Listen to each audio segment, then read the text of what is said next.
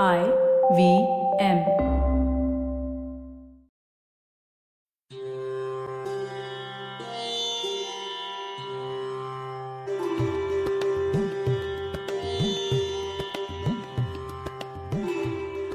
Hello everyone Akhand Bharat stories of a greater India या पॉडकास्टच्या एका नवीन एपिसोडमध्ये तुम्हा सर्वांचं मनापासून स्वागत.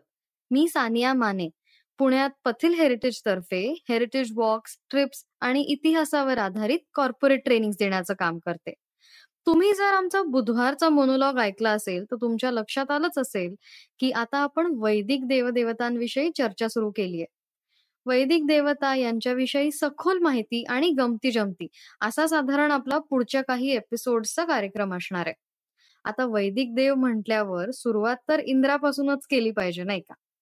बुधवारच्या मोनोलॉगमध्ये मी तुम्हाला इंद्राविषयी काही बेसिक माहिती सांगितली. त्याच्या काही स्टोरीज सांगितल्या. त्याच्या आयुधांबद्दल मूर्तींबद्दल एक ढोबळ स्वरूपाची माहिती दिली. सो आज आपण त्याच्या थोडस पुढे जाऊन इंद्राबद्दल अजून डिटेलमध्ये माहिती घेणार आहोत. आणि त्यासाठी आज आपल्या स्टुडिओमध्ये आले आहेत यशोधन जोशी. यशोधन एक आय टी कंपनीमध्ये जरी जॉब करत असले तरी त्यांनी इंडॉलॉजीमध्ये एम ए केलंय. त्याच्यानंतर पुढे म्युझिओलॉजीमध्ये डिप्लोमा सुद्धा केलाय. त्याचबरोबर त्यांचा पर्शियन भाषेचा सुद्धा अभ्यास आहे बरं का. मध्ययुग ते स्वातंत्र्यपूर्व काळापर्यंत भारतात शिकारीची जी विविध तंत्र आणि पद्धती वापरल्या जात होत्या याबद्दल त्यांनी एक अभ्यासपूर्ण असं माहिती देणारं पुस्तक लिहिलंय. ज्याचं नाव आहे आठवणीतील शिकार. सामाजिक आणि सांस्कृतिक इतिहासावरील माहिती देणारा धांदोळा नावाचा ब्लॉग सुद्धा ते चालवतात. आणि सध्या पण त्यांचा वेगवेगळ्या विषयांवरती अभ्यास चालूच आहे. सो चला तर मग डायरेक्ट सुरू करूया आजच्या गप्पा. Yashodhan Akhand Bharat stories of a greater India या पॉडकास्टमध्ये तुझं मनापासून स्वागत. धन्यवाद सानिया. येस सो यशोधन सगळ्यात आधी आम्हाला तुझ्याकडून ऐकायला आवडेल रादर तुझ्या स्टाईल मध्ये ऐकायला आवडेल की आपल्या ऋग्वेदात काही देवतांविषयी आपल्याला माहिती दिलेली आहे. तर ऋग्वेदात इंद्राचं डिस्क्रिप्शन काय पद्धतीने केलं आहे त्याच्याबद्दल काय म्हणणं आहे हे आम्हाला जरा सांग ना सुरुवातीला. सानिया आता आपला बेसिकली एक माहिती आहे की ऋग्वेद आपला हा जो काय समाज आहे तो अजून म्हणजे सुधारणा आणि म्हणजे जे काय त्यांना लाईफ स्किल्स शिकतायत त्या लेवलवरचा हा समाज आहे. त्यांना त्या काळात जी संकट येत आहेत म्हणजे नैसर्गिक असेल किंवा इतर असतील तर त्यासाठी त्यांना एक देव पाहिजे जो स्ट्रॉंग असेल आणि जो त्यांचं सगळ्या या संकटापासून रक्षण करेल. पण त्यातून त्यांनी हा इंद्र हा देव बहुतेक यातून तयार झाला. आणि इंद्रात त्यांनी त्यांचे सगळे गुण घातलेले आहेत जे त्यांना असं वाटतं की हे आपल्या एका आयडियल लीडरमध्ये असलेले गुण असावेत. असे सगळे त्यांनी गुण इंद्राला दिले आता इंद्राचं जे वर्णन येतंय हा इंद्र अतिशय दिसायला देखणा आहे. त्याचे केस आणि दाढी सोनेरी आहे. म्हणजे त्याचे केस लांब आहेत आणि दाढी पण वाढलेली आहे. आणि सोनेरी तांबूस अशी रंगाची दाढी आहे म्हणजे आपण त्याला साधारणतः ब्लॉन्ड म्हणतो. अशा रंगाचा त्याची दाढी आणि केस आहे. आणि जेव्हा जेव्हा इंद्राला आनंद होतो किंवा तो उत्तेजित होतो कुठल्याही गोष्टीमुळे युद्धात किंवा तेव्हा तो जोरात आरोळी फोडतो आणि आपली मान आणि केस हलवतो दाढी हलवतो असं त्याचं आपलं वर्णन ऋग्वेदात वेळोवेळी दिसतंय. इंद्र हा अतिशय ताकदवान योद्धा आहे.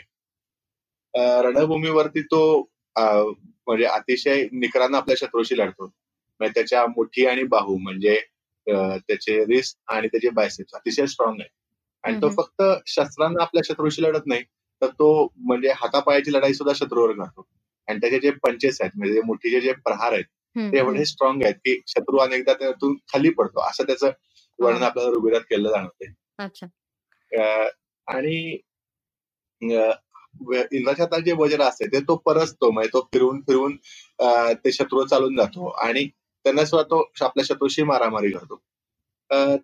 त्याचे जबडे जे आहेत ते अतिशय स्ट्रॉंग आहेत. म्हणजे त्यामुळे त्याला सुशिप्र असं पण एक नाव आहे. सुशिप्र म्हणजे ज्याचं जबडे स्ट्रॉंग आहेत असा तो सुशिप्र.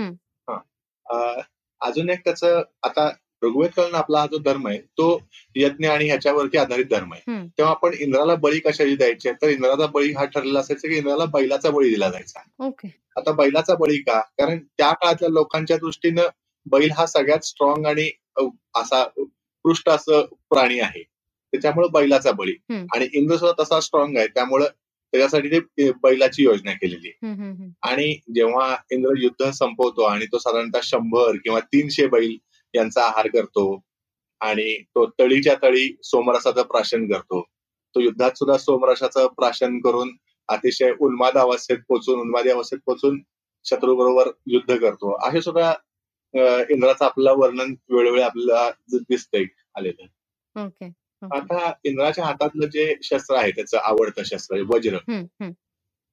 वज्राचा हा अर्थच मुळात वेगवान आणि ज्याच्यात प्रचंड शक्ती आहे असं असा त्याचा अर्थ आहे वज्राचा. आता आपल्याला काही काही ठिकाणी रेफरन्सेस दिसतात की ते बर्फाचं आहे काही ठिकाणी दिसतात आपल्याला रेफरन्स की ते सोन्याचं आहे आणि तर काही ठिकाणी म्हणतात की ते दगडांपासून बनवले. इंद्राच्या ह्या वज्रातून फक्त म्हणजे व- आपलं असं वाटतं की तू पहिल्यांदा जी गोष्ट सांगितलीस की वृत्रासुराची की इंद्र त्यातून फक्त विजा निर्माण करतो. तर इंद्र त्याच्यावर तो विजा तयार करतोच पण त्याच्यावर तो नॉर्मली ते हत्यार म्हणून सुद्धा तो वापरतो.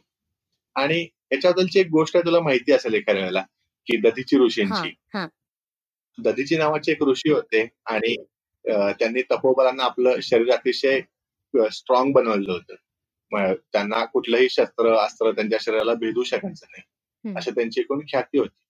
आणि अशा वेळेला एकदा देवांचं आणि राक्षसांचं युद्ध झालं आणि त्याच्या वेळेला देवा देवांना मदतीची गरज होती इंद्राकडे शस्त्र नव्हतं या राक्षसांशी लढायसाठी तेव्हा तो ब्रह्मदेवाकडे गेला आणि तो म्हणाला की मला असं एखादं शस्त्र दे की जेणेकरून मी या राक्षसांचा निपात करू शकेन. तेव्हा ब्रह्माने त्याला सांगितलं की असं कुठलंही शस्त्र माझ्याकडे नाहीये पण दधीचींनी जर त्यांच्या अस्थी तुला दिल्या आणि त्याच्यातून जर तू शस्त्र निर्माण केलंस तर ते शस्त्र जे असेल त्यातून तू सगळ्या राष्ट्र राक्षसांचा निपात करू शकशील. ओके. मग इंद्र दधीची ऋषींच्याकडे आला आणि दधीची ऋषींनी तपोबलांना आपलं शरीर त्याग केलं आणि त्याला आपल्या अस्थी दिल्या. आणि इंद्राने त्यापासून आपलं वज्र तयार केलं. अशी एक छान इंटरेस्टिंग गोष्ट आहे इंटरेस्टिंग गोष्ट आहे येस डेफिनेटली सो आता जशी त्याच्या शस्त्राची गोष्ट आता तू आम्हाला सांगितलीस तर. तसंच आपण जेव्हा इंडॉलॉजी शिकत होतो तेव्हा या इंद्राला पण वेगवेगळी नावं दिलेली आपण बघितली किंवा त्या प्रत्येक नावाची पण एक काहीतरी त्याच्यामागे काहीतरी लॉजिक आहे स्टोरी आहे. सो त्या नावान एखाद दुसरं नाव तू शेअर करू शकशील का? जे इंद्राला आपण एपिथेट्स म्हणून दिलेले आहेत. होय होय. इंद्राला अनेक नावं देण्यात आली आहेत. त्यातलं सगळ्यात पहिलं नाव आहे ते म्हणजे शक्र पॉवरफुल. एकूण जर आपण बघितलं ना तर इंद्राचा आणि सगळीकडे शक्ती म्हणजे ताकदीचा संबंध सगळीकडे जोडला गेलाय. म्हणजे त्यामुळे तो पहिल्यापासून बलाचाच देव आहे. त्यामुळे त्याला एक शक्र पाव- म्हणजे पॉवरफुल असं एक नाव आहे. वासव म्हणजे अष्टवसू जे आहेत त्यांचा देव त्यांचा ईश्वर म्हणून वासव असं त्याला एक नाव आहे. त्याच्यानंतर वज्रीण म्हणजे वज्र हातात घेतलेला. पुरंदर म्हणजे जो तटबंदीयुक्त शहरा यांचा जो विनाश करतो असा पुरंदर. त्याच्यानंतर मेघवाहन म्हणजे परत आपण त्याचा पावसाशी रिलेशनशिप जोडतोय वृत्रासूर वगैरे. सहस्त्राक्ष म्हणजे हजार डोळे असणारा वृत्रहन म्हणजे वृत्राचं वृत्राला ठार मारणारा. अशी इंद्राची वेगवेगळी नावं आपल्याला दिसतात दिसतात. आलेली राईट राईट सो आता माझ्या मोनोलॉगमध्ये मी अ, इंद्रवृत्र ही कथा सांगितली होती. बट आय एम शुअर की ऋग्वेदात अ, या वृत्राचा नाश सोडला तर बाकी बऱ्याच गोष्टी अ, असणार आहेत इंद्राविषयी. तर अ, म्हणजे काही काही वेळेस तो हिरो असेल काही काही वेळेस तो विलन असेल it can B anything.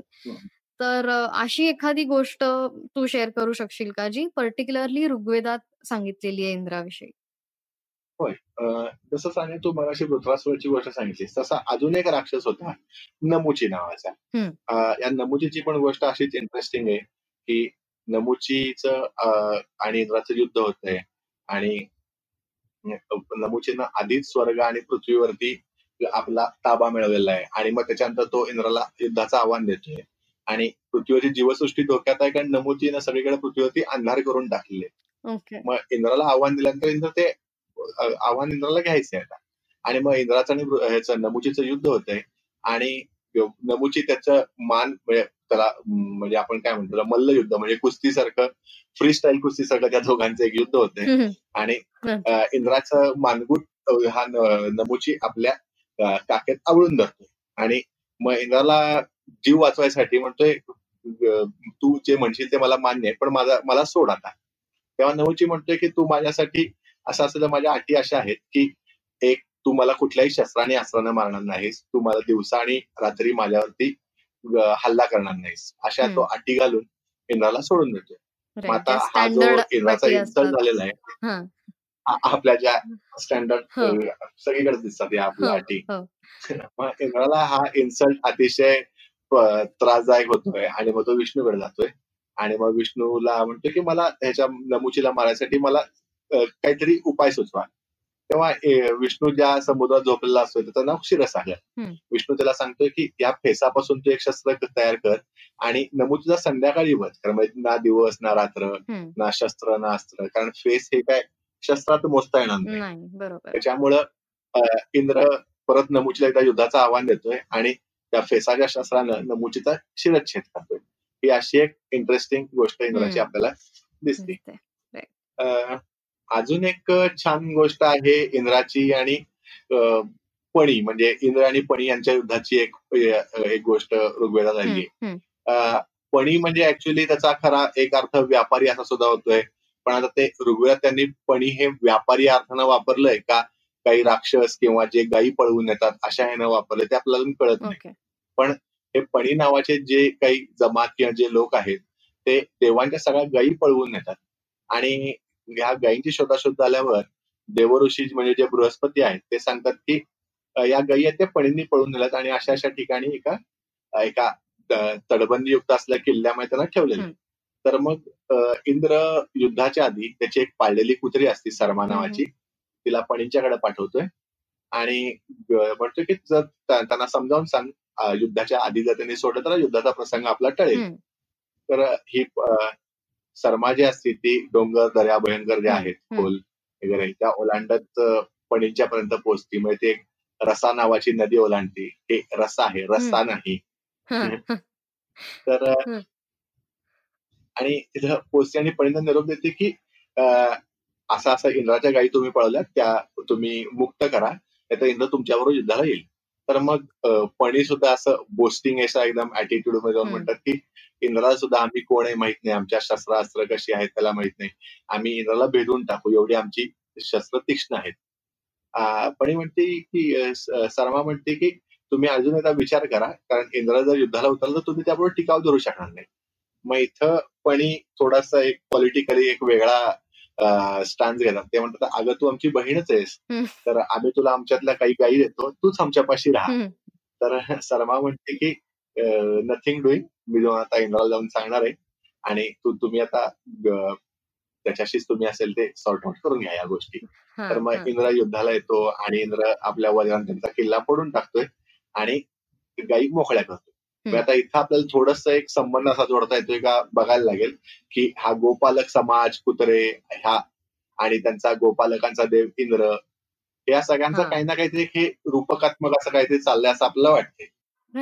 Interesting so I am sure की जर ऋग्वेदातच अशा भन्नाट इंटरेस्टिंग गोष्टी असतील तर पुढे पुराणांमध्ये किंवा या पुराणांमध्ये सुद्धा आय एम शुअर काहीतरी इंटरेस्टिंग नक्कीच असेल इंद्राविषयी तर मला एक असं अंधुक हम्म. अंधुक आठवत आहे की पर्वतांची एक गोष्ट आहे आणि अजून एक मला वाटतं इंद्र पृथ्वी आणि दिव ह्याची पण एक गोष्ट आहे. तर ती जरा तुझ्या पद्धतीने सांग ना आपल्या ऑडियन्सना पूर्वी कसं होतं की स्वर्ग आणि पृथ्वी हे एकमेकांना जोडलेले होते. त्यामुळे स्वर्गातून पृथ्वीवर जाणं आणि पृथ्वीतून स्वर्गाकडे जाणं हे अगदी सोपं होतं. पण याच्यामुळे असं झालं होतं की पृथ्वीवरती जागा शिल्लक नव्हती. त्यामुळं पृथ्वीवरती जीवसृष्टी वाढू शकत नव्हती. मग इंद्रानं आपल्या वजनाच्या साह्यानं द्यू म्हणजे स्वर्गलोक हम्म. आणि पृथ्वी हे दोन्ही वेगळं वेगळं केलं. आणि त्याच्यामुळे मध्ये अंतरिक्ष निर्माण झालं आणि त्यातून पृथ्वीवरती जागा तयार झाली आणि मग पृथ्वीवरती जीवसृष्टी वाढीला लागली. अशी ही एक गोष्ट. आहे. म्हणजे इंद्र पृथ्वी आणि जीव वेगळी करतो अशी. आणि अजून दुसरी एक इंटरेस्टिंग गोष्ट अशी आहे की पूर्वी पर्वतांना पंख होते. हा. आणि म्हणजे सगळे पर्वत उडू शकायचे. हिमालया सकट सगळे पर्वत उडू शकायचे. आणि त्यामुळे ते आज इथं उद्या तिथं असं त्यांचं चालू असायचं त्यांचं. पण त्यामुळं पृथ्वीवरची जीवसृष्टी सुद्धा त्यामुळं सेटल व्हायची नाही. हा हा असा प्रॉब्लेम तयार होता. मग इंद्रानं एक दिवस आपल्या वडिलांना सगळ्या पर्वतांचे पंख कापून काढले. आणि त्यांना सगळ्यांना मग एका जागेला कंपल्सरी थांबायला लागायला लागलं. आता. ह्यातच अशी एक इंटरेस्टिंग गोष्ट आहे की म्हणजे ते काव्यात्मक असं म्हटलेलं आहे की मैनाक नावाचा एक पर्वत होता. जो हिमालयाचा मुलगा आहे. तो ह्या सगळ्या पंख कापायचा जो कार्यक्रम चालू होता त्याला तो घाबरून समुद्रात जाऊन लपला. आणि त्याच्यावर त्याला कवी म्हणतोय की अरे तुझे वडील म्हणजे हिमालय संकटात असताना तू लपून समुद्रात बसतोयस. अशी अशा टाईपचं ते एक काव्य आहे. हम्म. यातून हा एकच पर्वत मैनाक पर्वत हा एकमेव असतो. अशी एक इंटरेस्टिंग गोष्ट आहे. आणि त्यात त्यांनी लॉजिक काय दिलंय की आता त्यांचे जे पंख आहेत ते त्या पर्वतांच्या भोवती ढग होऊन फिरतात Oh. असं त्यांनी त्याचं लॉजिक दिलंय okay. Okay. वा सो सिन्स आता आपण थोडस लॉजिक थोडस सिम्बॉलिक पद्धतीविषयी बोलतोय तर ह्या ज्या सगळ्या गोष्टी आहेत इंद्राविषयी किंवा इन जनरलच त्याच्याकडे मला असं वाटतं आपण नुसतं मायथॉलॉजी नाही पण थोडस सब्जेक्टिव्हली सुद्धा बघता आलं तर तसा प्रयत्न केला पाहिजे. तर आता फॉर एक्झाम्पल इंद्रवृत्र जी कथा आहे. तर ती जर का आपण थोडीशी डिकोड करून बघितली किंवा त्याच्याकडे थोडंसं सिम्बॉलिकली बघितलं कारण आपल्याला माहितीये की mythology is nothing but it is it is very very symbolic so what do you think म्हणजे जर इंद्रवृत्र या कथेकडे थोडस त्याच्याकडनं काहीतरी टेकावे त्याच्याकडनं काहीतरी लर्निंग मिळतंय का? अशा दृष्टीने बघायचं झालं तर how will you look at it आता आपण एक नॉर्मल आपण अशी एक गोष्ट नेहमी वाचतो की जे काळे ढग आहेत तो वृत्र आहे आणि इंद्र झंझावात म्हणजे मरुदगण आणि आपल्या वज्राळ सायन तयार केलेली वीज यांच्यातून त्यानं जे ढगात साठलेलं पाणी आहे ते तो पाणी मोकळं करतोय. अशी आपण एक वृत्रासोची एक नॉर्मल लॉजिक आपण गोष्ट बघतो की हे इंद्र आणि वृत्रासोचं युद्ध होतंय आणि ढगातून पाऊस पडतोय. ही असं आपण एक गोष्ट बघतो. त्याचं अजून एक छोटस असोसिएशन आपल्या नेहमीच्या म्हणजे नावात वगैरे सुद्धा आपल्याला बरंच दिसतंय. ते म्हणजे अं, पावसा उ- ह्याच्यातला म्हणजे उन्हाळ्यातला जेव्हा पाऊस पडून जातोय त्याच्यानंतर आपल्याला बरेचदा इंद्रधनुष्य दिसतंय. त्याला सुद्धा आपण इंद्रधनुष्य नाव दिलं कारण तो गडगडाटानंतर विजांच्या कडकडाटानंतर झालेला पाऊस आहे. म्हणजे इंद्राचं आणि वृत्राचं युद्ध झालेलं आहे. आणि त्याच्यानंतर जे रिफ्रॅक्शन ऑफ लाइट मुळे जे काय आपल्याला तो नॅचरल फिनॉमिना दिसतोय तो आपण परत इंद्र आणि वृत्रासुराच्या याच्याशी जोडून युद्धाशी जोडून आपण त्याला इंद्रधनुष्य म्हणतो असं हे एक आपण त्याला. ही एक साधारणतः एक कल्पना आहे किंवा सिम्बॉलिझम आहे. तसंच आता आपण एक वेगळं थोडंसं लॉजिक लावून बघितलं की आता ही वेद वेदांची जी भूमी आहे म्हणजे साधारणतः आपण वेदांचा जो जिथं वेद लिहिले गेले किंवा जिथं वेदकालीन वस्ती होती. माणसाची ते म्हणजे आता गंगा आणि यमुनेचं खोरं. त्याच्यानंतर झेलम रावी सतलज चिनाब आणि सिंधू अशा ज्या मोठ्या नद्या आहेत उत्तर भारतातल्या त्या भागात कुठं कुठं माणसांची वस्ती होती आणि ऋग्वेद त्या ठिकाणी रचला गेला. असं आपण एक साधारणतः आपल्या अशी समजूत आहे तर अजून एक आपण असं म्हणतो की इंद्रानं पाणी गोठवलं आ, म्हणजे सॉरी वृत्रासुरानं सगळं पाणी थांबवून धरलं याचा अर्थ काही ठिकाणी असा सुद्धा घेतला जातोय की वृत्रासुरानं नद्यांचं पाणी गोठवलं म्हणजे हिवाळ्यात जसं नद्यांचं पाणी गोठतंय आणि त्याचा बर्फ होतो. आणि त्यामुळे ते पाणी गोठलेलं आहे आणि इंद्र हा जो आहे हा वासंतिक सूर्य. म्हणजे साधारणतः थंडीचे कडक थंडीचे चार महिने संपले की साधारणतः फेब्रुवारी मार्च महिन्यात कडक ऊन थोडं थोडं. पडायला लागते म्हणजे सूर्य व्यवस्थित आपलं सूर्यदर्शन व्हायला लागते आणि मग त्यानंतर हळूहळू नद्या परत वाहत्या होतात आणि पाणी परत वाहत होतंय असं हे जे सिम्बॉलिक आहे ते यांनी याच्याशी सुद्धा जोडून दाखवलंय की वृत्रासुरानं नदीतलं पाणी गोठवलं असं. म्हणून पण आता मगाशी मी म्हणाल तसं की ह्या ज्या नद्या आहेत त्या उत्तर भारतात आहेत तिथं थंडी असते पण नद्या कोठण्या एवढ्या तिथं पाणी नाहीये. सॉरी थंडी नाहीये तिथं. त्यामुळे आपल्याला हे लॉजिक जे आहे हे बाहेरून कुठेतरी आपल्याकडे तिथं आलेलं आहे असं आपल्याला समजायला लागेल की म्हणजे त्यांनी एकतर बाहेरून आलेल्या लोकांच्याकडून त्यांच्या गोष्टी ऐकून त्याचा थोडासा अंतर्भाव या सगळ्या वेदांच्यात केला गेला किंवा ही कल्पना त्यातून आली गेली. असं एक आपल्याला इथं सिम्बॉलिकली आपल्याला समजून घ्यायला हरकत. नाही. ओके. आणि हे जे मत मांडले ते महादेव शास्त्री जोशी म्हणजे विश्वकोशकार त्यांनी हे सगळं सिम्बॉलिक सिम्बॉलिझम थोडस उलगडून दाखवलेलं आहे ओके. हा.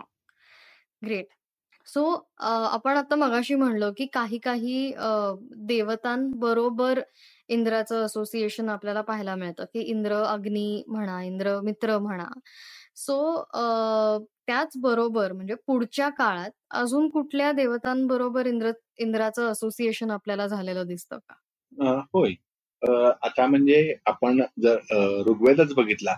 तो ऋग्वेदातच असं वर्णन आहे की इंद्र त्याचा जो सहचारी आहे सहकारी आहे की विष्णू त्याला म्हणतोय की तू ये बरोबर माझ्या आणि आपण दोघं मिळून वृत्रासुराशी युद्ध करूया आपण त्याला मिळून त्याचा पराभव करूया. आणि मग त्याच्यानंतर आपण सोमरास सोमरस पान करूया. असं तो विष्णूला आवाहन करतोय. आणि विष्णू हा त्याचा युद्धातला सबऑर्डिनेट आहे. म्हणजे तो म्हणजे इथं इंद्र हा मेन आणि विष्णूचा सबऑर्डिनेट म्हणजे तो सेकंडरी रोलमध्ये इथं आहे. हे आपल्याला इथं दिसते आणि मग त्यात त्यांच्या दोघांच्या युद्धाचं वर्णन आहे. आणि मग त्याच्यानंतर त्यांच्या पुढे जे अ, सोमरस पानानुसार त्यांच्या व्यवस्थित वर्णन आहे की युद्ध संपल्यानंतर त्यांनी कसं उरलेला वेळ कसा घालवला याचं. सुद्धा वर्णन आपल्याला दिसतंय. क्या आणि ओके सो आता हे झालं आता तू ऋग्वेदातला रेफरन्स दिला. पण पुढच्या काळात जेव्हा अ, म्हणजे आता ऑफकोर्स इथे अ, इंद्र हा प्रायमरी देव होता आणि विष्णू हा तसा सेकंडरी लेवलचा होता. अ, तर पुढच्या काळात म्हणजे अगदी आपल्या अ, रामायण महाभारत काळात म्हणा किंवा प- पुराणांच्या काळात सुद्धा अ, जेव्हा विष्णू एक मोठा देव व्हायला लागतो बरोबर तर अ, तर त्यावेळेसचं परत ह्यांचं काही असोसिएशन दिसतं का? म्हणजे त्यांचे रोल्स स्विच झालेले आपल्याला दिसतात का? होय होय. नक्की दिसतात. त्यांचे रोल थोडे बदल नक्की दिसतात. मग आता आपल्याला असं दिसतं की पुढं विष्णू हा थोडा लीड रोलमध्ये आलाय आणि विष्णूचे अवतार तयार व्हायला लागलेत हळूहळू. म्हणजे विष्णूच्या आता रामायणातला राम आणि कृष्ण हे तर तो ना म्हणजे आपल्या महाकाव्यात आलेले अवतार आहेत. त्याच्या आधीचे सुद्धा अवतार आपल्याला म्हणजे कुर्म मत्स्य वराह नरसिंह. हे सगळे त्या काळात नोन आहेत. म्हणजे. रामायण आणि महाभारतातील लोकांना हे विष्णूचे अवतार आणि तोच आत्ताचा कृष्ण आहे. हे या लोकांना माहिती आहे. आणि ज्यांना ह्यांचे म्हणजे जसे विष्णूचे अवतार तयार झाले तसं इंद्रानं सुद्धा आपलं एक थोडं कॉन्ट्रीब्युशन महाभारताच्या स्टोरीत म्हणून. तर अर्जुनाच अर्जुन हा इंद्राचा मुलगा मानलेला. आहे. आणि तुला आता पटकन लक्षात येईल की अर्जुनाचं सारथ्य कृष्ण करतोय. आणि कृष्ण हा लीड रोलमध्ये म्हणजे पांडवांच्या बाजूने आपण बघितलं तर खरा हिरो म्हणजे ज्यानं हातात शस्त्र न घेता युद्ध जिंकून दिलं हा. कृष्ण आहे त्याच्या आज्ञेनुसार इंद्र आणि बाकी सगळे देव चालतात मी आता तुला रूपकात्मक तुला माहितीये की धर्म जो आहे म्हणजे युधिष्ठिर जो आहे तो यमधर्म आहे. भीम आहे तो वायुदेव आहे नकुल सहदेव आहेत ते अश्विनी पुत्र आहेत हम्म. ते त्यांचे मुलं असे दाखवले गेले किंवा त्यांचे अंश आहेत. असं दाखवलं गेले. आणि हे सगळे विष्णूच्या ह्याच्या खाली आहेत आधिपत्याखाली आहेत. असं थोडंसं दाखवलंय. म्हणजे इथं आपण विष्णू एस्टॅब्लिश करत चाललेलो आहे. आणि अजून एक गोष्ट जर तुला लक्षात येईल की इंद्र आपल्या मुलाचा पराभव म्हणजे अर्जुनाचा पराभव होऊ नये. युद्धात. म्हणून सूर्याचा मुलगा कर्ण त्याची कवच कुंडला मागून आणतो युद्धाच्या आधी. ही एक गोष्ट आहे. महाभारतात बरोबर? हो हो. मग इथं म्हणजे थोडस असं आहे की प्रत्येक जण आपापला जो अंश आहे किंवा आपला जो मानस आपला जो पुत्र आहे त्याचा त्याला प्रमोट करायसाठी थोडेसे प्रयत्न करतोय. आणि मग इंद्र क- कर्णाकडनं कवच कुंडला काढून घेतोय आणि त्याच्या बदली कर्णाला एक वासवी नावाची शक्ती म्हणजे जे इंद्राचं नाव पण आहे हा. एक शक्ती प्रदान करतो आणि मग ती कर्ण जेव्हा युद्ध चालू होत आहे आणि भीम आणि हिडिंबेचा जो राक्षस मुलगा आहे घटोत्कच तेव्हा तो. अतिशय अनावर अवस्थेत जाऊन पोहोचतोय ज्याच्या मुळात असं वाटतंय की आजच कौरव सैन्याचा नाश होईल. तेव्हा. मग हे सगळे कौरव लोक कर्णाला विनंती करतात की अरे तुझ्याकडे जी वासवी शक्ती आहे ती कुठल्याही शत्रूला ठार मारू शकते. ती त्याच्यावरती सोड. जर आज आपण हे युद्धात याला- याला थांबवलं नाही घटोत्कोचाला तर आपल्याला उद्याचा दिवस बघायला मिळणार नाही. आणि ह्या वासवी शक्तीचं कंडिशन अशी परत आहे की ती एकदाच तुम्हाला वापरता येणार आहे. आणि इथं ती कर्णाकडून घटोत्कचाला मारताना ती शक्ती वापरली जाते. आणि मग पुढं कर्नाटक कर्णाकडे त्याचा पराक्रम स्वादर बाकी कुठली ताकद उरत नाही. तो श- पूर्ण शक्ती होऊन जात शक्तीहीन. होऊन जातोय. अशी ही एक स्टोरी आहे. आणि तुझ्या अजून एक लक्षात असेल की आता आपण एकदम युद्धापर्यंत जाऊन पोहोचलो महाभारतात पण त्याच्या आधीचा एक काळ असा आहे की जेव्हा पांडव बारा वर्ष वनवास आणि एक वर्ष अज्ञातवास असे टोटल तेरा वर्ष आपल्या राज्यापासून बाहेर आहेत. आणि जे अज्ञातवासाचं वर्ष आहे ते अर्जुन आणि सगळेच पांडव म्हणजे विराटाच्या राज्यात घालवतात. आणि तिथं. प्रत्येक जण वेगळे रोल घेतोय. म्हणजे धर्मराज हा एक दरबारी माणूस होतोय. भीम हा स्वयंपाकी होतोय. आणि अर्जुन हा बुरोनड्डा होतो म्हणजे नृत्य शिक्षक होते तर. ह्याच्यामध्ये सुद्धा एक इंद्र आणि अर्जुनाची एक गोष्ट आहे. जेव्हा अर्जुन आपल्या पिता म्हणजे इंद्राकडे जातो एक काही शस्त्र वगैरे मिळवायला तेव्हा तो अर्जुन स्वर्गात गेलेला आहे. आणि त्यावेळेला तो इंद्र त्याला सांगतोय की मी तुला शस्त्र देतोच पण तू इथं आलाच आहेस तर तू थोडं नृत्य शिकून घे तर. अर्जुन एकदम शॉक बसतो की अरे मी योद्धा आहे आणि तू मला नृत्य का शिकायला सांगतोस पण आता. वडिलांच्या आज्ञेमुळे तो नृत्य शिकायला चालू करतोय आणि त्याला नृत्य उर्वशी शिकवत असते. तर ते आता. साहजिकच नृत्य शिकताना ती अर्जुनाच्या प्रेमात पडती आणि मग ती अर्जुनला विचारते की तू माझ्याशी लग्न कर. अर्जुन म्हणते की नाही माझं ऑलरेडी लग्न झाले माझी पृथ्वीवरती माझी बायको आहे मुलं आहेत. तर याच्यावरती ती उर्वशी त्याला शाप देते की तू हे होशील म्हणजे नपुसंक किंवा इम्पॉर्टंट होशील म्हणजे. क्लैब्य होशील असा त्याला शाप देते. मग ही गोष्ट इंद्राला कळती. तर इंद्र तिला अशी विनंती करतो की तू ह्या शापाचा कालावधी एकच वर्ष ठेव आणि तो तो एक वर्ष ते अर्जुन विराटाच्या राज्यात घालवतोय आणि त्या एक वर्ष जेव्हा त्याला ते असं म्हणजे तो स्त्रैण झालेला आहे. म्हणजे थोडासा फेमी फेमी हे फेमिनाईन असं झालेलं आहे अर्जुन. आणि त्या. काळात तो बरोबर नृत्य शिक्षक होऊन ते एक वर्ष घालवतोय असं ते एक गोष्ट आहे. म्हणजे इथं सुद्धा परत आपण इंद्र आपल्या मुलाला शापापासून वाचवतोय आणि त्याचा. पुढच्या काळात त्याचं एक योजना सुद्धा त्याच्यासाठी तयार करतोय की तुला पुढच्या काळात तुला लपून कसं राहायचंय. ही एक इंटरेस्टिंग गोष्ट आहे महाभारतातली. Yes wow great. सो आता हे तर झालं आपल्या अ, वैदिक धर्मातलं किंवा पुराणांमधलं हिंदू धर्मातलं. आता त्यावेळेस कंटेम्पररी जे दोन अजून मोठे अ, त्याच रादर तसेच मोठे धर्म होते ते म्हणजे अ, जैन आणि बौद्ध धर्म. बरोबर. तर बौद्ध धर्मात तर आपण ते बोधीप्राप्तीच्या वेळेस इंद्राचं इंद्र तिथे येतो वगैरे हे सगळं आपण अभ्यास करताना वाचलेलं आहे. सो एक तर आय वुड रिक्वेस्ट की प्लीज ती गोष्ट तू आपल्या लिस्नर्सना सांग. आणि जैन धर्मात सुद्धा इंद्राचा काही रोल आहे का? सो असे दोन प्रश्न. होय. आता तू जसं थोडस सांगितलंस की बौद्ध बुद्धाचा जेव्हा जन्म होत होता. तेव्हा तिथं त्याचं दर्शन घेण्यासाठी विष्णू आणि ब्रह्मा आणि इंद्र दोघं तिथं हजर आहेत असं अनेक शिल्पात तू बघितलं म्हणजे सारनाथच्या किंवा इतर सुद्धा अनेक शिल्पात तसं दाखवलंय. की बुद्ध जन्म होताना हे दोन देव तिथं हजर आहेत त्यानंतर पुढं जेव्हा सगळ्या म्हणजे स्वतःच्यातल्या वासना अहंकार वगैरे यांच्यावरती विजय मिळवून जेव्हा बुद्ध गौतम हा बुद्ध होतोय हम्म. म्हणजे त्याला सगळी बोधी प्राप्त होती ज्ञान प्राप्त होतंय डिवाइन नॉलेज तेव्हा सुद्धा तिथं इंद्र उपस्थित असं होता असं बौद्ध वाङ्मय त्याचे उल्लेख सापडतात. त्याच्यानंतर जेव्हा बुद्धाला बोधी प्राप्त झाली तेव्हा त्यांना फर्स्ट सरमन म्हणजे त्यांना आपल्या जवळच्या शिष्यांना पहिलं प्रवचन दिलं. त्याच्या वेळेस ते व्याख्यान ऐकायला इंद्र तिथं हजर आहे.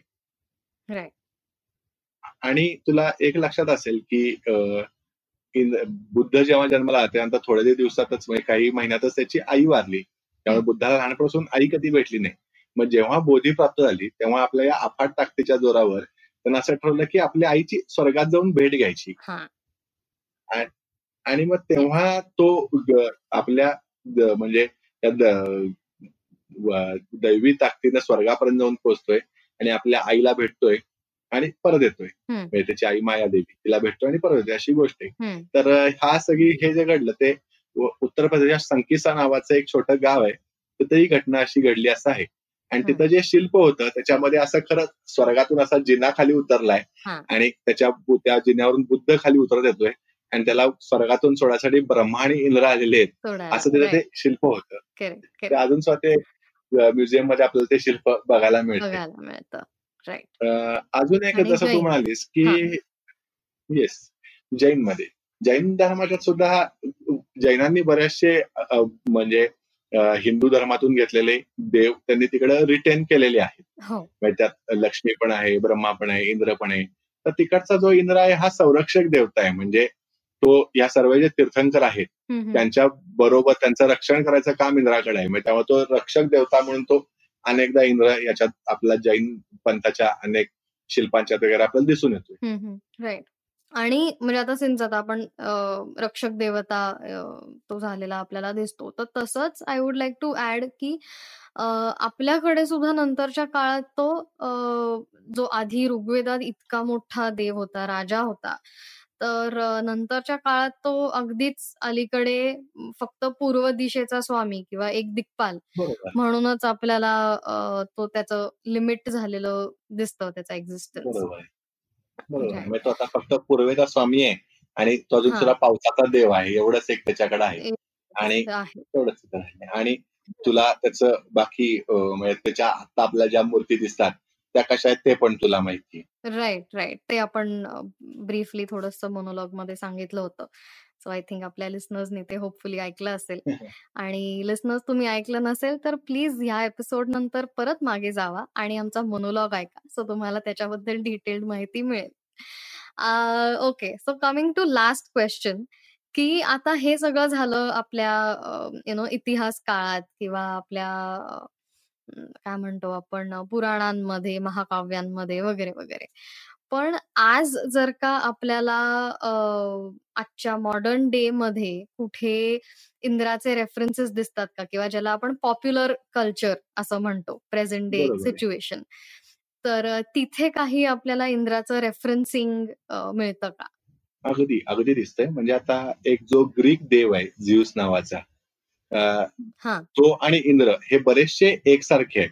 म्हणजे ज्यूस हा सुद्धा इंद्रासारखाच अतिशय ताकदवान आहे दोघं परत पाऊस विजा अशाशी ते परत दोघं जोडलेले आहेत. म्हणजे दिवस सुद्धा असाच देव आहे की जो आला की पाऊस पडतो नेहमी. आणि परत म्हणजे आपण जसं मगाशी म्हणालो की ज्याचे हात खांदे ताकदवान आहेत असा ज्यूसचे सुद्धा हीच वर्णन दिसतात. आणि हे सगळं ज्यूस हा देवाचा आपल्याला मोस्टली सगळं वर्णन होमरच्या इलियाडमध्ये जे त्याचं महाकाव्य आहे त्याच्यात दिसतंय आपलं हे वर्णन. आणि महाभारतात काही काही ठिकाणी अशी वर्णन आहेत की इंद्र हा गरुडाचं रूप घेतो कोल्ह्याचं रूप घेतो मेंढीची रूप मेंढीचं रूप घेतो कधी. किंवा कधी कधी एखाद्या छोट्याशा किड्याचं रूप घेऊन कमळात जाऊन लपतोय इंद्र. अशी सुद्धा आपल्याला महाभारत इंद्राची वर्ण वर्णन दिसतात. आणि तसंच झ्यूस पण आहे. झ्यूस हा अनेक वेगळी रूपं घेणारा देव आहे. तो आपल्या प्रत्येक शत्रूशी वेगळं रूप रूप घेऊन लढतोय. झ्यूस हा सुद्धा पर्वतांचा नाश करणारा आहे. आणि मुख्य म्हणजे आपल्याला जर बघितलं ना तर आपण सर्व गुण संपन्न असं आपल्याला जे आता देव आपले सगळे आहेत असं आपण मानतो. पण इंद्र आणि हे ज्यूस दोघंही असे नाही आहेत. म्हणजे त्यांच्यातले जे दोष आहेत त्यांची सुद्धा चर्चा केली गेलेली आहे. म्हणजे त्यांच्यातले लकुना सुद्धा वेळोवेळी दाखवले. म्हणजे इंद्राला सोमरसाचं पान करून इंद्र बडबड करतो किंवा झ्यूस हा स्वर्गा स्वर्गातला देव असून पृथ्वीवरच्या एका स्त्रीकडे पाहून तो आरक्त झाला म्हणजे त्याच्या प्रेमात पडला. असं सुद्धा एक वर्णन आहे झ्यूसचं हे त्यामुळं ते त्यांच्यातले फ्लॉज सुद्धा दाखवले हा. आणि एक्झॅक्टली अजून म्हणजे एक एक्झॅक्टली एक्झॅक्टली हा. अजून एक सगळ्यात मजेशीर गोष्ट म्हणजे इंद्राचं आता आपण अगदी कनेक्शन आपण हॉलिवूड मुव्हीज पण सुद्धा जोडू शकतो. म्हणजे हे ओ जे थॉर नावाचं जे एक ते हा कॅरेक्टर आहे. अव्हेंजर्स हा राईट बरोबर. राईट राईट हम्म, तर त्या थॉरचा जो हातोडा आहे आणि तो सुद्धा म्हणजे थॉर हा सुद्धा एक पूर्वीचा देवच होता आणि त्याचं सुद्धा असोसिएशन म्हणजे त्याची सुद्धा सिमिलॅरिटी बरीचशी इंद्रासारखी आहे. की थॉरचा हातोडा हा सुद्धा वेगवेगळ्या पर्वतांचा नाश करतो कुठलीही गोष्टीचं कुठल्याही गोष्टीला भेदू शकतो. वगैरे जे वज्राचे जे गुण आहेत हा. तेच थॉरच्या हातोड्यात सुद्धा आहेत. हे हे एक मजेशीर असोसिएशन आहे इंद्राचा आणि हॉलिवूड मुव्हीजचं वाव. त्यामुळे आपल्याला इंद्र थोडाफार हॉलिवूड मुव्हीजमध्ये बघायला मिळतो बघायला मिळतो. येस ग्रेट भारी. म्हणजे राईट फ्रॉम ऋग्वेद काळ टू हॉलिवूड. असा इंद्राचा साधारण रेफरन्सिंग सिम्बॉलिझम आणि प्रवास. हा नक्कीच. डेफिनेटली इंटरेस्टिंग आहे. आणि भारी यार. म्हणजे ह्या दृष्टीने आय डोंट थिंक आधी मी तरी इंद्राकडे बघितलं असेल ह्या अँगलनी. So so yeah thank you very much. एक नवनवीन पर्स्पेक्टिव्ह आम्हाला दिल्याबद्दल. आणि since we are at the I think end of our episode so I would just like to thank you की तू तुझ्या सुपर बिझी शेड्यूल अभ्यासातून वेळात वेळ काढून डेक्कन टेल्सच्या स्टुडिओमध्ये आलास. त्यासाठी खूप खूप थँक्स. डेक्कन टेल्स आणि पथिल हेरिटेज या सगळ्यांच्या वतीने मी तुझे आभार मानते. धन्यवाद. आणि या सगळ्या मोनोटोनस शेड्यूल मधनं तू सुद्धा मला एक ब्रेक देऊन वेगळ्या विषयावरती बोलायला लावल्याबद्दल तुझे सुद्धा आभार. Yes yes definitely thank you so much so listeners तुम्हाला हा एपिसोड कसा वाटला हे आम्हाला नक्की कळवा. भेटूया पुढच्या भागात अशाच एका इंटरेस्टिंग गेस्ट बरोबर गप्पा मारायला अग्नी या देवतेविषयी. तोपर्यंत शिकत राहा माहिती करून घ्या कारण इतिहासाला कालमर्यादा नसते. तुम्हाला हा पॉडकास्ट आवडला असेल तर आय व्ही एम नेटवर्कवरील इतर मनोरंजक पॉडकास्ट ऐकायला अजिबात विसरू नका. तुम्ही आम्हाला सोशल मीडियावर फॉलो करू शकता. आमचं फेसबुक ट्विटर इंस्टाग्राम आणि यूट्यूब हँडल आहे आय व्ही एम पॉडकास्ट